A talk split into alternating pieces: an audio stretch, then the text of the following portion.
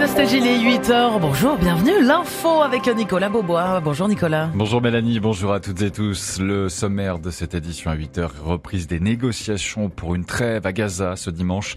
Des Russes sur la tombe d'Alexei Navalny hier pour lui rendre hommage. Et puis le temps s'est perturbé encore avec six départements concernés par des vigilances.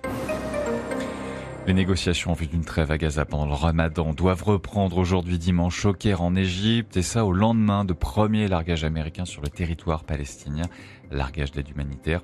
Le territoire palestinien, lui, est menacé de famine après presque cinq mois de guerre entre Israël et le Hamas qui a fait plus de 30 000 morts, chiffre fourni par le Hamas.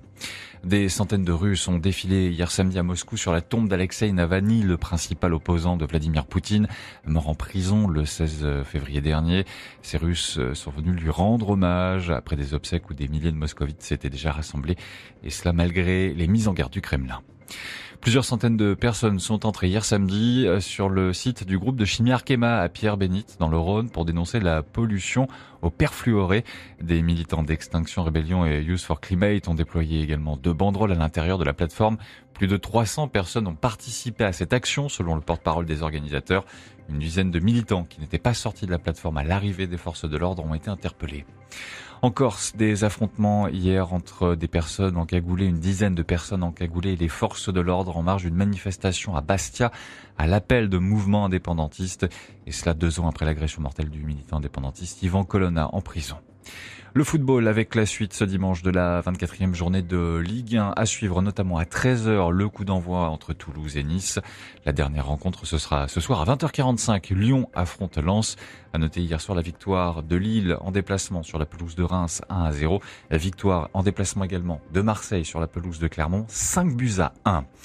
Juste, Kaou Maté a remporté et apporté hier samedi à l'équipe de France sa première médaille au championnat du monde de 100 salles d'athlétisme. Ça se passe à Glasgow en Écosse.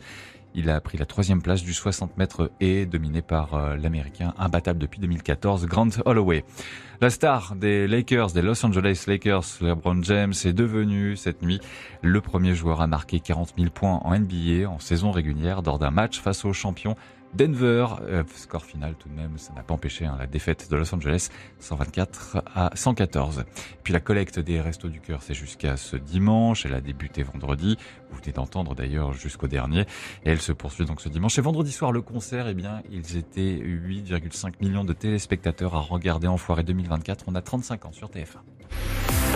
La météo du jour, Nicolas. L'Ardèche, la Loire, la Haute-Loire et la Lozère sont en vigilance orange pour neige verglas, la Savoie et les Hautes-Alpes pour avalanche, de la pluie ce matin sur une bonne partie euh, du pays, moitié est également, avec euh, sur l'Auvergne-Rhône-Alpes de la neige avec une limite plus neige vers 300 mètres. À noter que sur la région Provence-Alpes-Côte d'Azur et la Corse, le temps sera agité et est agité également. Sur la moitié ouest, alternance d'averses et d'éclaircies. Les températures, elles, ce matin, sont comprises entre 0 et 11 degrés.